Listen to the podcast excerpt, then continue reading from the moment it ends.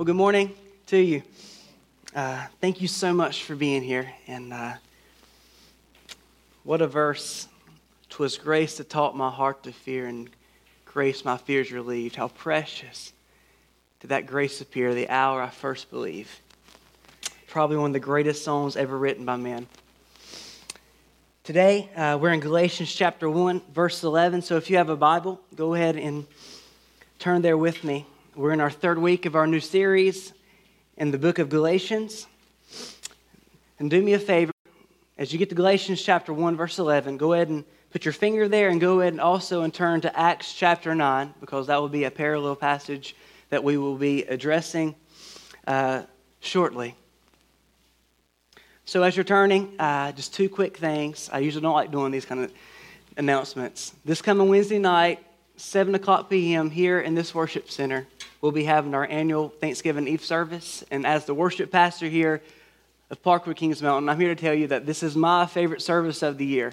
It's an opportunity for you and me to proclaim thanksgiving to God for all that He's done in our life each and every day. Uh, and then secondly, next Sunday afternoon at four o'clock, we will have a campus meeting uh, for our church. So if you are at Galatians chapter one, uh, go ahead and stand with me in uh, the reading of God's Word. Starting at verse eleven. For I would have you now, brother, know, brothers, that the gospel that was preached by me is not man's gospel. For I did not receive it from any man, nor was I taught it, but I received it through a revelation of Jesus Christ. For you have heard of my former life in Judaism, how I persecuted the church of God violently and tried to destroy it. And I was advancing in Judaism beyond many of my own age. Among my people, so extremely zealous was I for the traditions of my fathers. But when He who has set me apart before I was born, and who called me by His grace, was pleased to reveal His Son to me, in order that I might preach Him among the Gentiles, I did not immediately consult with anyone. Let us pray. God, we stand in reverence of Your Word this morning. Where we stand and, and confirm and confess that Your Word is living, it's active, it's inspired, it's infallible, it's inerrant in all its teachings. God, we thank You that we have Your Word in our hands this morning, God. And I pray that, that it will be proclaimed correctly, it will be cl- proclaimed clear- clearly. But Father, more than anything, God, I pray that You would reveal Your Son, Jesus Christ, to us this morning, God. I pray that life will be seen and through Jesus alone. God, I pray for those who do not know You, God, that You would reveal Yourself to them this very morning. God, we thank You for what You're about to do. God, for what You're about to say. And I pray now, would You open our eyes to see Jesus a little more clearly. In Jesus' name, amen. Thank you. You may be seated. So uh, a background very quickly in Galatians chapter one uh, uh, must be understood so that we can rightly understand this passage that we are studying today. Paul is writing to particular Galatian churches that he had planted, he had founded, and it says in the beginning that they had received the gospel recently. And here's the issue. False teachers had begun, had begun coming into these new, newly founded churches, and they were professing a gospel that was a little bit shifted. So Paul did his work, and they came behind his back and be- began proclaiming basically that the gospel is not only justification by Christ alone, but you also have to be circumcised in order to become in the covenant family of God. And they get that teaching from Genesis seventeen. These Judaizers believed the Old Testament. They knew every word of it. They believed that Jesus was the Messiah, but here's the issue. They were professing a gospel that was incorrect, that was not true. And in Galatians one, six through ten, Paul professed that anybody who proclaims a gospel that is not the true gospel is accursed by God. So the Judaizers, in order to justify their, their teaching, they were also attacking Paul's actual message, and they were also attacking Paul's actual uh, authority in order to justify what they were saying. So In essence, the Judaizers were trying to say that Paul received this gospel message that he had proclaimed that was already been proclaimed through Galatians chapter one, starting at verse one. This message was received from the apostles in Jerusalem, and then later on, Paul was basically just changing his message to, to make it his own. So in other words, the Judaizers were trying to say that Paul received his gospel from Jerusalem, and he changed the gospel later, but here, in the passage that we're going to study, Galatians one eleven through two ten, Paul is declaring that his gospel is independent from Jerusalem and was later confirmed by Jerusalem. So here's two, Paul's two major concerns as we begin studying this passage. Number one, that the content of his gospel is not altered in any way. And number two, to defend the authenticity of his apostleship and gospel. So here's a fair question that we have to ask at the beginning. How can we know that we can trust Paul? How can, how can we know that? And I think that's a fair question for those people who, who were Judaizers in the first century. I think that's a fair question in twenty seventeen here at Parkwood Kings Mountain this morning. How can we know that Paul's message is true? How can we know that the gospel he proclaims is accurate? And how can we know that Paul's authority is genuine, it's true? And I'm here to tell you that the passage we're about to read is going to answer that those very questions. So let's go back to Galatians one, verse eleven. It says, "For I would have you know, brothers, that the gospel that was preached by me is not man's gospel. For I did not receive it from any man, nor was I taught it, but I received it through a revelation of Jesus Christ." So in your notes today, I have four ways that we can know Paul's gospel and apostolic authority is authentic. And number one is that Paul received the gospel through the revelation of Jesus Christ, not man. So if you notice at verse ten, you go back and read that with me. It says, "For am I now seeking the approval of man or of God, or am I trying to please man? If I were still trying to please man, I would not be a servant of Christ." And notice the four in verse eleven, "For I would have you know, brothers, that the gospel was preached by me is not man's gospel." Verse eleven ties to verse ten. And here's the point of this text. Paul is not trying to please man, but God. If Paul were out to seek man's approval, he would have omitted such teachings as the Judaizers were trying to proclaim that he was. The Judaizers were trying to say that you have to be circumcised in addition to having faith in Christ. If Paul were out to be approved by man, he would have added that to his gospel. Here, Paul is proclaiming clearly that he did not receive it from any man. He, he received his gospel from God himself. Verse twelve, "For I did not receive it from any man, nor was I taught it, but I received it through a revelation of Jesus Christ." Paul had an encounter with the living God of this universe. And Paul says that at that moment, he received this message of the gospel when he seen Jesus face to face. So for just a little bit of context, go ahead and, and turn over to Acts chapter nine. I just want to briefly just, let's read it. I just want to hear the context that Paul was declaring in which he received this gospel. Acts nine, starting at verse one. "But Saul," who is Paul, "still breathing threats and murder against the disciples of the Lord, went to the high priest and asked him for letters to the synagogues at Damascus, so that if he found any belonging to the way, men or women, he might bring them bound to Jerusalem. Now, as he went on his way, he approached Damascus, and suddenly a light from heaven shone around him, and falling through the ground, he heard a voice saying to him, 'Saul, Saul, why are you persecuting me?' And he said, 'Who are you, Lord?' And he said, 'I am Jesus, whom you are persecuting. But rise and enter the city, and you will be told that you are what, what you are to do.' And the men who were traveling with who him, Paul, stood speechless, hearing the voice, but seeing no one. Saul rose to the ground, and although his eyes were opened, he saw nothing. So they led him by hand and brought him into Damascus, and for three days he was out. He was without sight and neither ate nor drank." Paul, on the way on the Damascus Road to actually go persecute other believers, Paul had an encounter with the living God of this universe. He saw Jesus face to face, and we see that after this encounter, he was completely wrecked. There was nothing the same about Paul. Quote, "Grace offends our natural sensibilities, Works righteousness is motivated by unbelief. We do not naturally trust grace. We want control. This supports the reality that Paul did not make up the gospel of grace. It came from God. At this encounter with God, Paul receives this gospel message. And how do we know it's from God? Because the gospel of grace makes no sense to humans. We want to work. We have to earn our way to receive said reward, correct?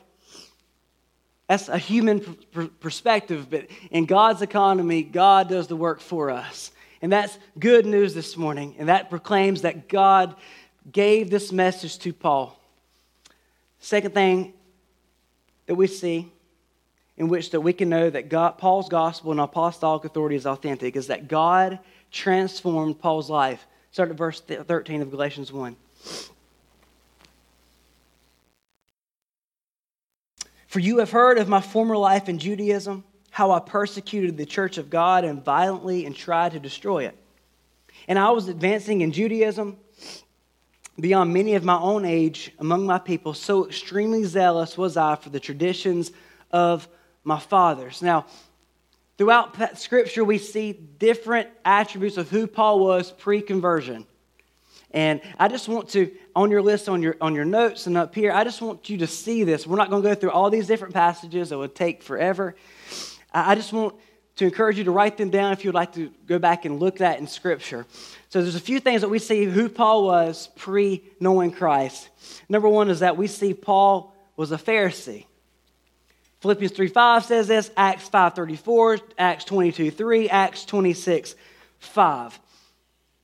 Secondly, Paul was famous for his hatred of Christ in the church. Notice in verse thirteen, for you have heard of my former life in Judaism. Believers knew about Paul before he knew Christ. They knew he hated them. He hated Jesus. He hated the way. His very purpose of living was to get rid of them. People knew who Paul was, and they were scared of him. Third thing we see is that Paul persecuted believers. We see that in verse thirteen again. I persecuted the church of God violently and tried to destroy it. And you can also see this in Acts eight three, Acts nine one through five, Acts twenty-two four, twenty-six nine through eleven, Philippians three six. Paul hated believers. His goal was to persecute and destroy them. Fourthly, we see that Paul was zealous of the traditions of his fathers. Notice in verse fourteen, the word traditions here refers to Paul's life as a Pharisee. He was a Pharisee of Pharisees. This meant that he wasn't just following Old Testament traditions, but also other traditions that developed over time. So if we, In the, we had a study in Matthew for a couple years here, and one of the things that we've seen was that through time, these these religious leaders began adding different things to, to the law of the Old Testament. That you have to do this, you have to do this a certain way. And Jesus even confronts them, saying, you're laying on this on these people too much for them to bear. You can't even bear it yourselves. Paul was zealous of not only everything the Old Testament was saying, he was also very zealous of what his forefathers were proclaiming through these religious leaders. You can compare this zeal that he had to Old Testament characters such as Phineas in Numbers twenty-five eleven and Elijah in First Kings. Paul was convinced he was right in what he was doing. Notice Acts twenty-six nine through eleven. I myself was convinced that I ought to do many things in opposing the name of Jesus of Nazareth. And I did so in Jerusalem. And I only locked up many of the saints in prison after receiving authority from the chief priest. But when they were out put to death, I cast my vote against them. And I punished them often in all the synagogues and tried to make them blaspheme. And in raging fury against them, I persecuted them even to foreign cities. So in essence, Paul, in the midst of persecuting believers, in the midst of, of hating Christianity, and in the midst of, of all these different things of who he was, he honestly, with all his heart, believed that he was correct. He actually thought, just as Phineas and Elijah, that he was actually trying to get rid of this thing called Christianity, which he thought was actually opposition of God. He was completely, he thought he was completely right. in what he was doing. He actually saw himself as a modern-day hero, such as Elijah or Phineas. Notice Philippians three, four through six. Though I myself have reason for confidence in the flesh also. If anyone else thinks he has reason for confidence in the flesh, I have more. Circumcised on the eighth day, of the people of Israel, of the tribe of Benjamin, a Hebrew of Hebrews, as to the law, a Pharisee, as to zeal, a persecutor of the church, as to righteousness under the law, blameless. Paul was passionate about what he believed. He absolutely, with all his heart, believed that what he was doing was correct. Now here's Paul's main point in thirteen and fourteen. He's trying to show that there was nothing in his religious background, pre-conversion life, that could have in any way prepared him for a positive response to the gospel. Paul was not looking for Jesus. That was the last thing on his mind. He was on the road to Damascus going to destroy more of the church. He had no desire to know Jesus. But the glorious verse fifteen took place. Verse fifteen, but when he who has set me apart before I was born and who called me by his grace was pleased to reveal his son to me in order that I might preach him among the Gentiles. I just want to point to a couple truths in Paul's testimony here uh, of what conversion really looks like. So at this point, Paul is saying, you can trust what I'm saying, Galatian church. Why? Because my message has been actually been given to me by God. God actually spoke to me, and this message that I heard from him is what I delivered to you. Now he's saying, okay, if that's not enough, Galatian church, look at my own testimony. Look who I was prior to Christ, and now look what Christ has done in my life. Look what he has done to save me and reconcile me to himself. Four things that we see about conversion in verses fifteen and sixteen. Conversion involves God's intervention. So he, he paints a picture of his depravity, of his rebellious sin against God. And praise be to God, he, God intervenes in Paul's life just like that on Damascus Road. This reminds us of that beautiful word right there in verse sixteen, verse fifteen. But when he who has set me apart, when God intervenes in the life of a sinner, things change. Lives are saved. People are reconciled to the God of this universe. Ephesians two four. But God being rich in mercy because of the great love with which he loved us. Romans five, eight, nine. But God showed his love for us, and that while we were still sinners, Christ died for us. Since therefore we have now been justified by his blood, much more shall we be saved by him from the wrath of God. Paul's testimony here, verses fifteen and sixteen, is the exact same testimony for you and I who are believers in this sanctuary at this moment. We were rebellious sinners completely against God, no desire to know him at all, but God, in his grace and mercy, sent his son, born of a son, born under the law, to redeem those who are under the law. God intervened in Paul's life, and he was completely wrecked by it. Number two that we see about conversion is that conversion involves God's eternal planning. Notice what Paul writes. But when he who set me apart before I was born. Now, we're not going to read these passages, but I just would I would encourage you to write these down to reflect on them later. You could compare Paul's testimony here to Jeremiah's testimony in Jeremiah one five, Isaiah's testimony in Isaiah forty-nine one, Luke's reference to John the Baptist in Luke one twelve through seventeen. And for you and I who are believers in Christ today, for all of us who are in Christ Jesus, Ephesians one, three through six says, blessed be the God and Father of our Lord Jesus Christ, who has blessed us in Christ with every spiritual blessing in the heavenly places, even as he chose us in him before the foundation of the world, that we should be holy and blameless before him. The fact is, brothers and sisters, that God has chosen us this day as people for himself, as part of his eternal, sovereign, and gracious plan.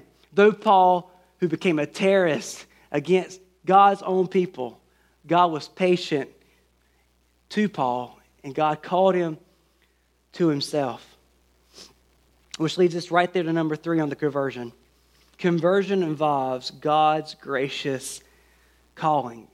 Verse fifteen says, Paul, and who called me by his grace. So God called Paul effectively and powerfully, just as he calls us to himself. So I want to clarify, God's calling is not like our calling. So I just got recently married, have a beautiful wife who is the most self-sacrificing woman in this world, and we we live at, at the lake, at my grandparents' lake house, and at this moment, we do not have a truck. So when the trash is full, I got to put that nasty trash in my S U V and take it to the dump that's close by to our house, and and uh, let's just say that that junk is nasty. I don't like it. I hate it. And what we've learned recently is that if we don't take the trash and we put it outside, we we've realized that we have a new little friend, a little raccoon that likes open the trash and he tears it all up. He eats everything.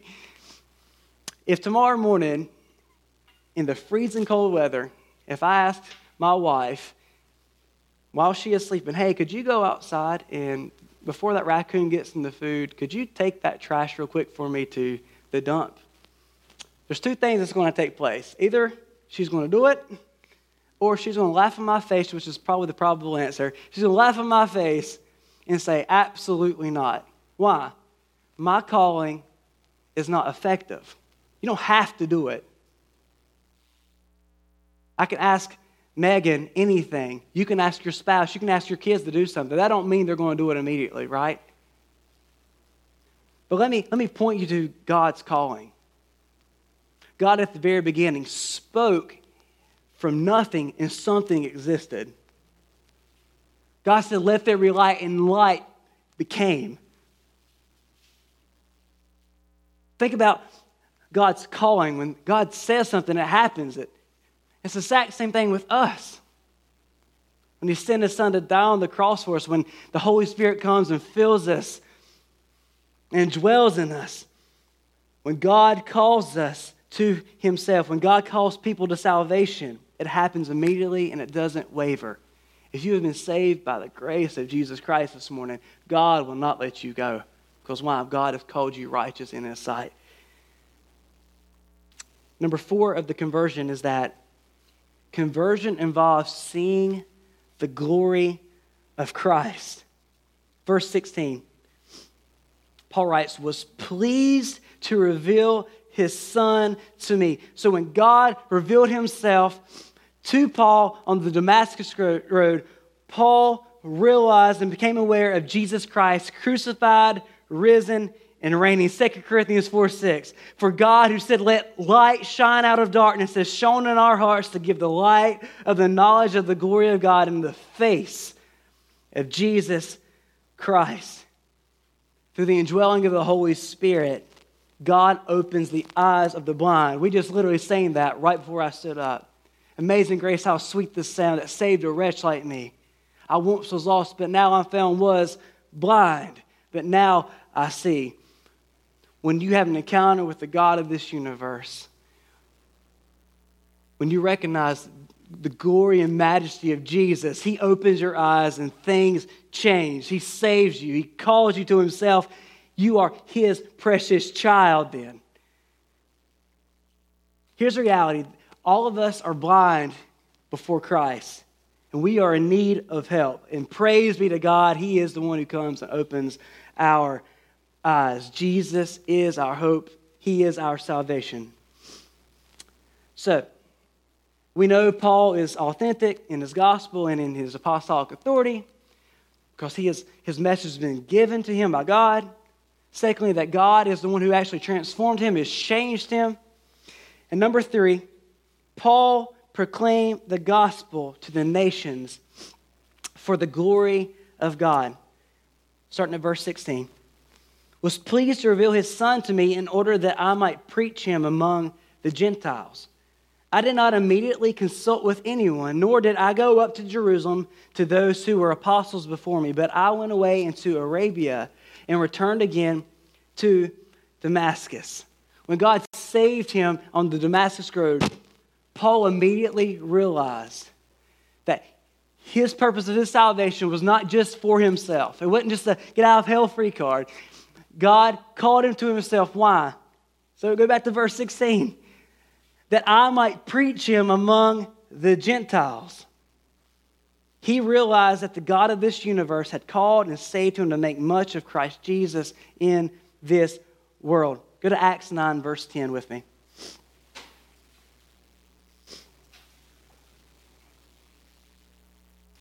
We'll start at verse fifteen. So after Paul is converted at on the Damascus Road, um, he couldn't see, he was blind, so they take him to a house uh, for, for I think, three days, actually. And in the midst of this, God tells him to pray, and he, he gives Paul a revelation that somebody's going to come and pray over him, and, and the Holy Spirit's going to fill him, and he's going to go and proclaim the gospel. And so Paul tells the guy who's going to go speak to Paul, Uh, he says, hey, the guy named Saul is waiting for you, and uh, he knows you're coming, and just go and proclaim the gospel to him. And I love his response. He's like, are you kidding me? That dude is out to persecute us, the person who's going to have to kill us. Do I have to really go and declare this gospel? And this is God's response to that man in verse fifteen. But the Lord said to him, go, for he is a chosen instrument of mine, to carry my name before the Gentiles and kings and the children of Israel. For I will show him how much he must suffer for the sake of my name. God saved him. He sent his son to die for Paul. Why? Because he was commissioned by God to declare the gospel. And just like Paul today, me and you are commissioned people. We're called to declare the gospel. First Peter two nine. But you are a chosen race, a royal priesthood, a holy nation, a people for his own possession, that you may proclaim the excellencies of him who called you out of darkness into his marvelous light. One of my favorite quotes in a book, I don't usually read many books, my favorite quote in any book is this quote that's up on the screen. As unusual as it may sound, God's ultimate purpose is not that we be saved, but that he be glorified. Redemption is not all about us. It's all about God. We are saved so that we can know and proclaim God's glory. Today, you've been saved to proclaim the gospel to your friends and to the nations. So fifteen to sixteen is, is, is Paul's conversion experience. seventeen is a continuation of what's already been proclaimed in sixteen. So it says that he was pleased to reveal his son to me in order that I might preach him among the Gentiles. I did not immediately consult with anyone. seventeen, nor did I go up to Jerusalem to those who were apostles before me, but I went away into Arabia and returned again to Damascus. So the question is, what happened in Arabia and Damascus? And I'm just going to encourage you to write this down. Acts nine, nineteen b through twenty. Simply put, Paul proclaimed the gospel. He immediately You notice what he says there. He did not go speak to any apostle. Again, point to the fact that his gospel is separate from the apostles. It didn't come from them. It came from God. That immediately began proclaiming the gospel of Jesus Christ.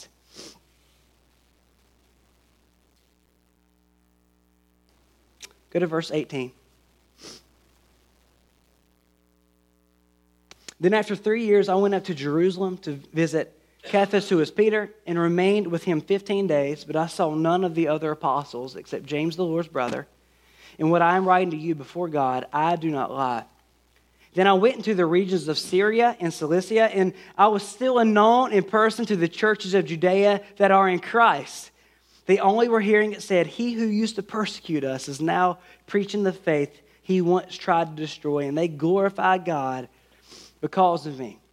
So verses eighteen through twenty and twenty-two repeats what Paul emphasizes in verses ten and eleven, that his message was not from Jerusalem. It was independent of the other apostles. And notice, how do we know that? It was three years after his conversion before he even goes up to speak to any of the apostles. And when he's there, he only speaks, stays with them fifteen days with just two of their apostles. We see this in verse twenty-two.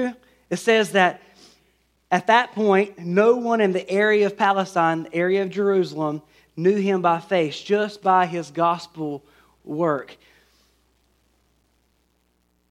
Here's the key point, and I want you to hit, get this. The key point is that Paul immediately began evangelizing after his conversion. He waited three years before going up to Jerusalem, and when he arrived there, he only stayed there for a short time. Paul's gospel is independent of the gospels of the apostles, and his mission is clear. Declare the gospel everywhere I go. And I love it. twenty-three twenty-four is the response of hearing Paul's work to the nations. It says, they, they, who's they? The people, churches of Judea, they only were hearing it said, he who used to persecute us is now preaching the faith he once tried to destroy, and they glorified God because of me. Why did they glorify God? Again, like I said at the beginning earlier, Paul was known for what? Persecuting them. They hadn't seen him by face at that time. They just knew what he had been doing to believers. And all of a sudden, they're, they're saying, that guy who used to try to kill us and persecute us, you mean he's actually the one who's proclaiming the gospel? Praise God.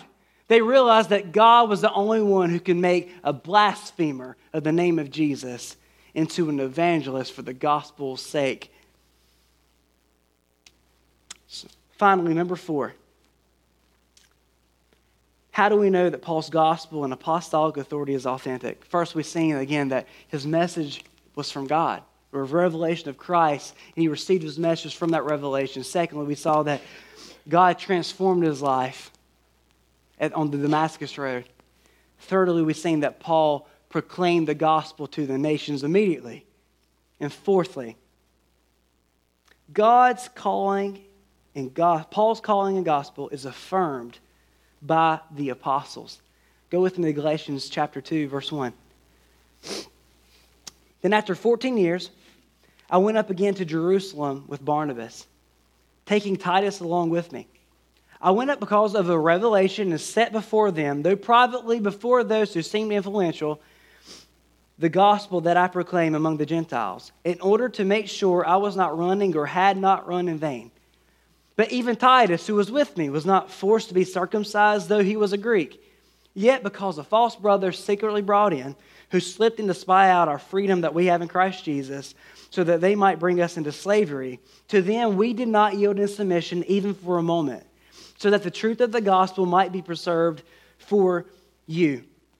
And from those who seemed to be influential, what they were makes no difference to me. God shows no partiality.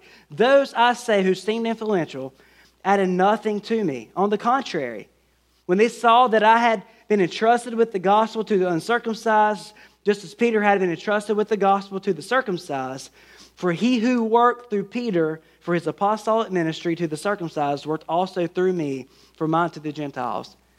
And when James and Cephas and John, who seemed to be pillars, perceived the grace that was given to me, they gave the right hand of fellowship to Barnabas and me, that we should go to the Gentiles and they to the circumcised. Only they asked us to remember the poor, the very thing I was eager to do.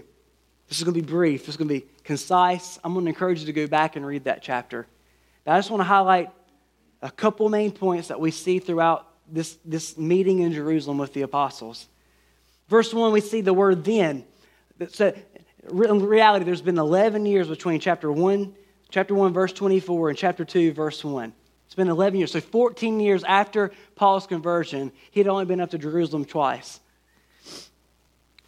Again, I'm going to keep saying it over and over. This passage again emphasizes the fact that Paul's message is independent of the apostles. So what are the outcomes of this meeting? Again, I have four outcomes. Verses three through five points to the fact that legalism was rejected. Go back with me to uh, verse two. I went up because of a revelation and set before them, though privately, before those who seemed influential, the gospel that I proclaim among the Gentiles, in order to make sure that I was not running or had not run in vain. But even Titus, who was with me, was not forced to be circumcised, though he was a Greek. Yet because of the false brothers secretly brought in, who slipped in to spy out our freedom that we have in Christ Jesus, so that they might bring us into slavery, Listen, to them we did not yield in submission even for a moment, so that the truth of the gospel might be preserved for you. So Paul goes to Jerusalem. He declares the gospel, and I want to make this clear. He did not share his message to the apostles, so if, if they said, well, that's not right, he's going to quit preaching it. Listen, he knew that his message was from God. It didn't matter what they thought. But the reason he, he presented it to them is just to make sure that they were on the same page. Why? Because if, if the apostles in Jerusalem did not agree with Paul's message, what's going to happen? They're going to go back to all these different churches, all this work that Paul had been doing for all these years already, and they're going to absolutely cut him at his knees. No, that message he preaches is not correct.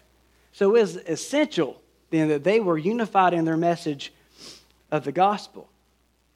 But notice, even in the midst of false believers coming in and saying that, that a, a, a Gentile had to be circumcised, listen what happened. They completely said, no, we did not yield in submission even for a moment. So the central verse of this section of this verse is verse five. Paul refused to cave into human ambition, but stood for the true gospel message for the sake of the Gentile, which also, by the way, includes you and I. The second thing we learned about this from this meeting was that nothing was added to the gospel. Verse six, after hearing Paul's message that he had been preaching to the Gentiles, the, the apostles believed it was the gospel. They, they affirmed that it was the gospel. They did not change one thing. Third thing we see, verses seven through nine, Paul was recognized as having been entrusted with the gospel, resulting in the right hand of fellowship. So, so the apostles firm uh, uh, Paul's message uh, that they, he was preaching, but they also recognized that the very message that he was preaching was the exact same message that Peter was preaching already to the Jews. So, so Peter and Paul, two separate people, unified in what? The gospel. They they proclaimed the same gospel, but to two totally different contexts. They had two different strategies, so to speak, but it was the same gospel. And notice what happens. In verse eight, for he who worked through Peter for his apostolic ministry to the circumcised worked also through me for mine to the Gentiles. nine, and when James and Cephas and John, who seemed to be pillars, perceived the grace that was given to me, they gave the right hand of fellowship to Barnabas and me, that we should go to the Gentiles and they to the circumcised. So, so the core issue in this passage was not that Paul was recognized as an apostle, but that Paul was recognized as one who proclaimed the true gospel message.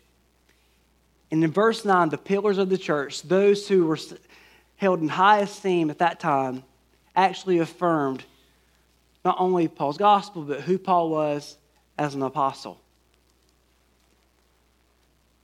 In other words, they actually proclaimed Paul and Barnabas as co-laborers of the gospel of Jesus Christ with them.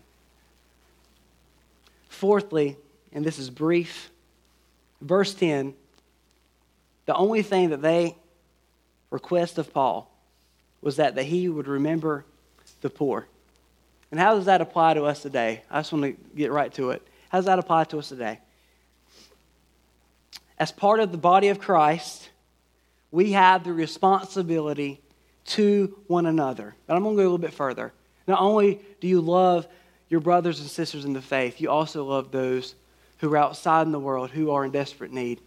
So as the gospel goes to the nations, we also go as hands and feet of Christ Jesus into this world to love those who are in need. So what? You're saying, Micah, there was twelve different points and, and they're all jumbled up. How does all this apply to you and me today? I want to clarify that, again, there's four things we've seen. Paul, how we know Paul was genuine, true, his message was true. God gave him his message. God transformed him.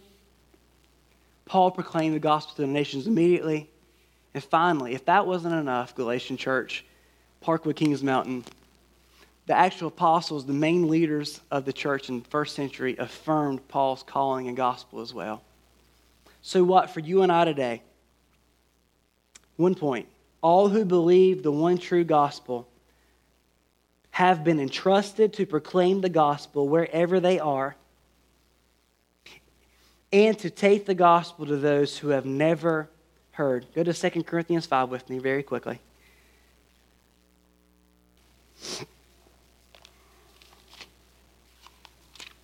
Second Corinthians five, verse seventeen.